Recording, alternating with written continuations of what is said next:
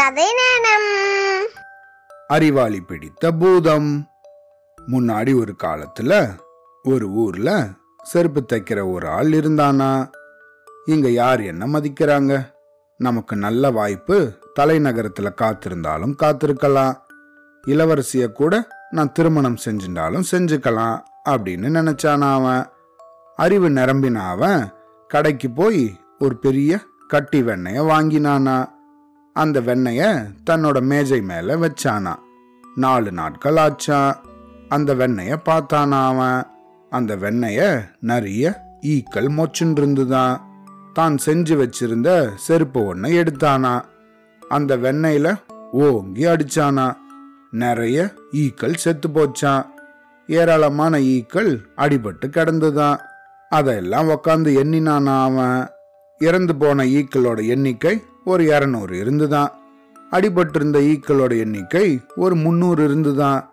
அவனுக்கு மகிழ்ச்சி தாங்கவே முடியலையா?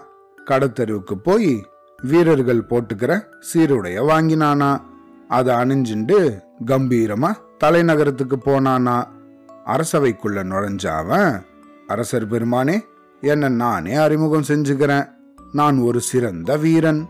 சில நாட்களுக்கு முன்னாடி நிகழ்ந்த போர்ல நான் ஒருத்தனே இரநூறு பேரை கொன்னேன் முந்நூறு பேரை காயப்படுத்தினேன் அப்படின்னு சொன்னானா. அவனை மேலையும் கீழையும் பார்த்தாராம் அரசர். உன்னை பார்த்தா வீரனை போல தெரியலையே. சரி சரி தோற்றத்தை வச்சு எந்த ஒரு முடிவுக்கும் வரக்கூடாது. அப்படின்னா உன்னால எனக்கு ஒரு வேலை ஆகணுமே அப்படின்னு சொன்னாராம் மன்னர்.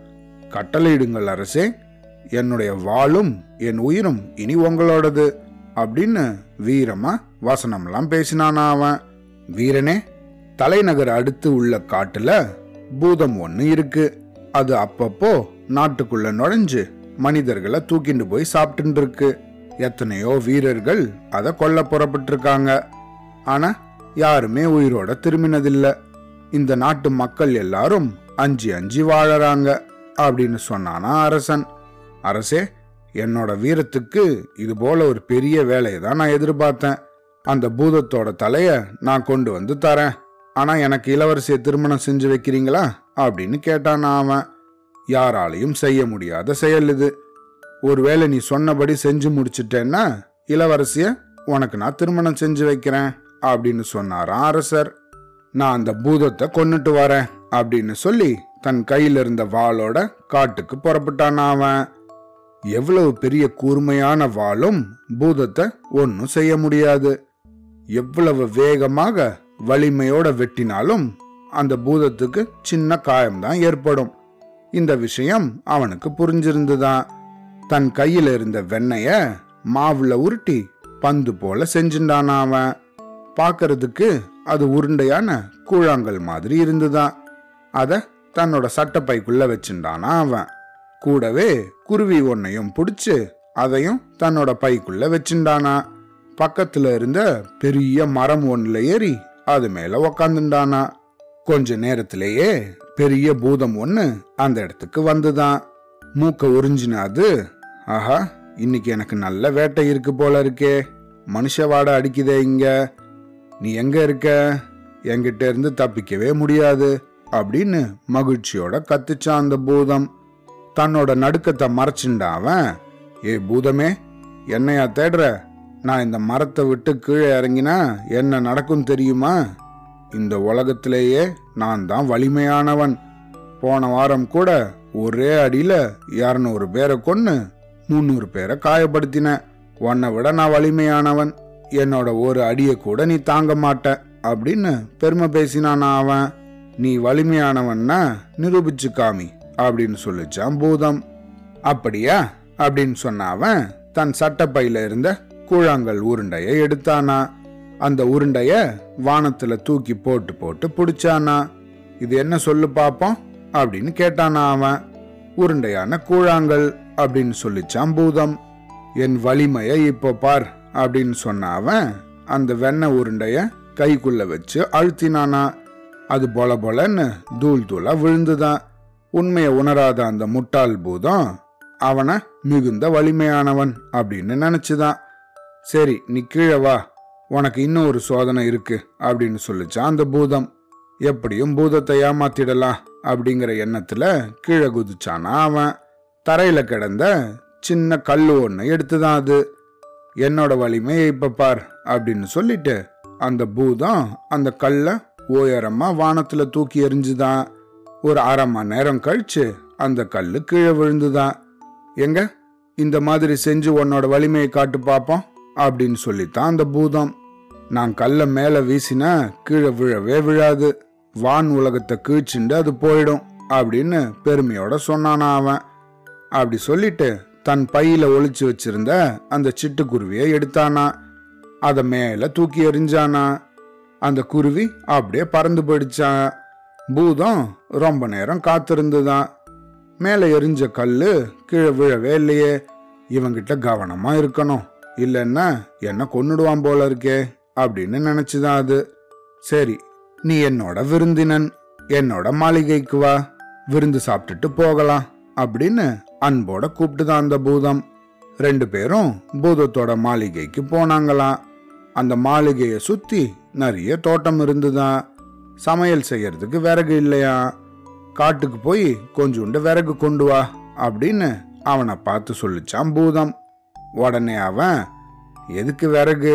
நான் அந்த பெரிய மரத்தை அப்படியே இங்கே இழுத்துட்டு வரேன் அப்படின்னு சொன்னானா. அந்த பெரிய மரத்தை பார்த்து தான் பூதம். இது மட்டும் கீழே விழுந்ததுன்னா என்னோட தோட்டம் பாழாகிடுமே மாளிகையோட சுவரும் இடிஞ்சிரும் அப்படின்னு அதை நினச்சிதான். பயந்து போன பூதம் சரி சரி நீ போக வேண்டாம் நானே போய் கொண்டு வரேன் அப்படின்னு புறப்பட்டு தான் கொஞ்ச நேரத்தில் விறகோட வந்துதான் அது.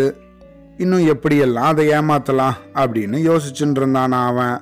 பூதம் அவனை பார்த்து தான் சமைக்கிறதுக்கு தண்ணி வேணுமே. கிணத்துக்கு போய் இந்த பாத்திரத்தில் கொஞ்சோண்டு தண்ணி கொண்டு வா அப்படின்னு சொல்லித்தான். பாத்திரத்தில் தண்ணி கொண்டு வரதா? எனக்கு எவ்வளவு கேவலம். வலிமையான நான் அந்த கிணறையே இங்கே இழுத்துட்டு வரேன் இரு. அந்த கிணத்தை கட்டி இழுக்கிறதுக்கு ஒரு உறுதியான கயறு மட்டும் எனக்கு கொடு அப்படின்னு கேட்டான் அவன். இதை கேட்ட பூதம் மேலும் பயந்துதான். நீ தண்ணி ஒன்றும் கொண்டு வர வேண்டாம். நானே கொண்டு வரேன் அப்படின்னு சொல்லிட்டு அந்த பூதமே போய் தண்ணி எடுத்துட்டு வந்துதான் ரெண்டு பேரும் சாப்பிட்டு முடிச்சாங்களா. அங்க இருந்த கட்டில்ல அவன் படுத்துண்டானா. பக்கத்துல இருந்த இன்னொரு கட்டில்ல பூதம் படுத்துண்டுதான் தன்னோட உயிருக்கு ஆபத்து வரும் அப்படின்னு நினைச்ச அவன் தூங்காமையே இருந்தானா. பூதம் தூங்கினதை பார்த்த அவன் கட்டில்ல இருந்து மெல்ல இறங்கினானா. ஒரு பூசணிக்காய தன்னோட கட்டில்ல வச்சானா? அது மேல போர்வைய போட்டு மூடினானா? அது பார்க்கறதுக்கு கட்டில்ல யாரோ படுத்திருக்கிறது போலவே இருந்துதான் அதுக்கப்புறமா கட்டிலுக்கு அடியில போய் அவன் படுத்துட்டானா நள்ளிரவு நேரத்துல பூதம் கட்டில விட்டு எழுந்துதான் பக்கத்துல இருந்த பெரிய இரும்பு தடிய ஒண்ணு எடுத்துட்டுதான் கட்டில்ல படுத்திருந்த அவனோட மண்டையிலேயே தன்னோட வலிமை கொண்ட மட்டும் அந்த தடியால அடிச்சுதான் போர்வைக்குள்ள இருந்த பூசணிக்காய் உடஞ்சு செதறிச்சான். அவன் இறந்துட்டான் அப்படின்னு நினைச்சு அது சந்தோஷப்பட்டுதான். தன்னோட கட்டில்ல போய் படுத்துட்ட பூதம் கொரட்டை விட்டு தூங்கிச்சான். கட்டிலுக்கு அடியில படுத்திருந்த அவன் இப்போ எழுந்தானா? பூசணிக்காய் துண்டெல்லாம் தூக்கிட்டு போய் வெளியே வீசிட்டானா? திருப்பியும் அவன் கட்டிலே படுத்து தூங்கினானா? பொழுது விடிஞ்சுது. முழிச்சுண்ட பூதம் கட்டில் அவன் உயிரோட படுத்திருக்கிறத பார்த்து பயங்கரமா அதிர்ச்சி அடைஞ்சிருச்சு. கட்டில இருந்து எழுந்து உக்காந்தான் அவன். ராத்திரி நல்லா தூங்கினையா? உன்னோட தூக்கத்துக்கு ஏதேனும் தொல்லை ஏற்பட்டுதா? அப்படின்னு கேட்டுதான் அந்த பூதம். நள்ளிரவுல ஏதோ கொசு ஒன்று என் காதில் கடிச்ச மாதிரி இருந்துச்சு. புரண்டு படுத்தேன். இங்க கொசு அதிகமா இருக்கா என்ன? அப்படின்னு அவன் கேட்டானா. ஆஹா என்னோட வலிமையெல்லாம் பயன்படுத்தி இரும்பு தடியால இவன் மண்டையில ஓங்கி அடிச்சேனே. யாரா இருந்தாலும் இறந்துருக்கணுமே. இவனும் கொசு கடிச்சது போல இருக்குன்னு சொல்றானே. இவங்கிட்ட நல்லா மாட்டின்ட்டோம் நம்ம. எப்படி தப்பிக்கிறது அப்படின்னு பயந்து நடுங்குச்சா அந்த பூதம். சரி நமக்குள்ள ஒரு போட்டி வச்சா என்ன அப்படின்னு கேட்டானா அவன். என்ன போட்டி அப்படின்னு கேட்டுதான் பூதம். ஒரு பெரிய பாத்திரத்துல கஞ்சி வைப்போம். அதுல பாதிய நான் கொஞ்சம் கூட மென்னு சாப்பிடாம அப்படியே குடிச்சிடுறேன். அப்படின்னு சொன்னானா அவன் நான் நம்ப மாட்டேன். நீ மென்னு தான் சாப்பிட்ருப்ப நீ மெல்லாம முழுங்கி இருந்தா எப்படி கண்டுபிடிக்கிறது? அதை நான் என்ன வயிற்றுக்குள்ள இறங்கியா பார்க்க முடியும்? அப்படின்னு கேட்டுதான் அந்த பூதம். உன்னால பார்க்க முடியும். நான் கஞ்சியை குடித்ததும் வயிற்றுல ஒரு பகுதியை கிழிச்சு காட்டுறேன்.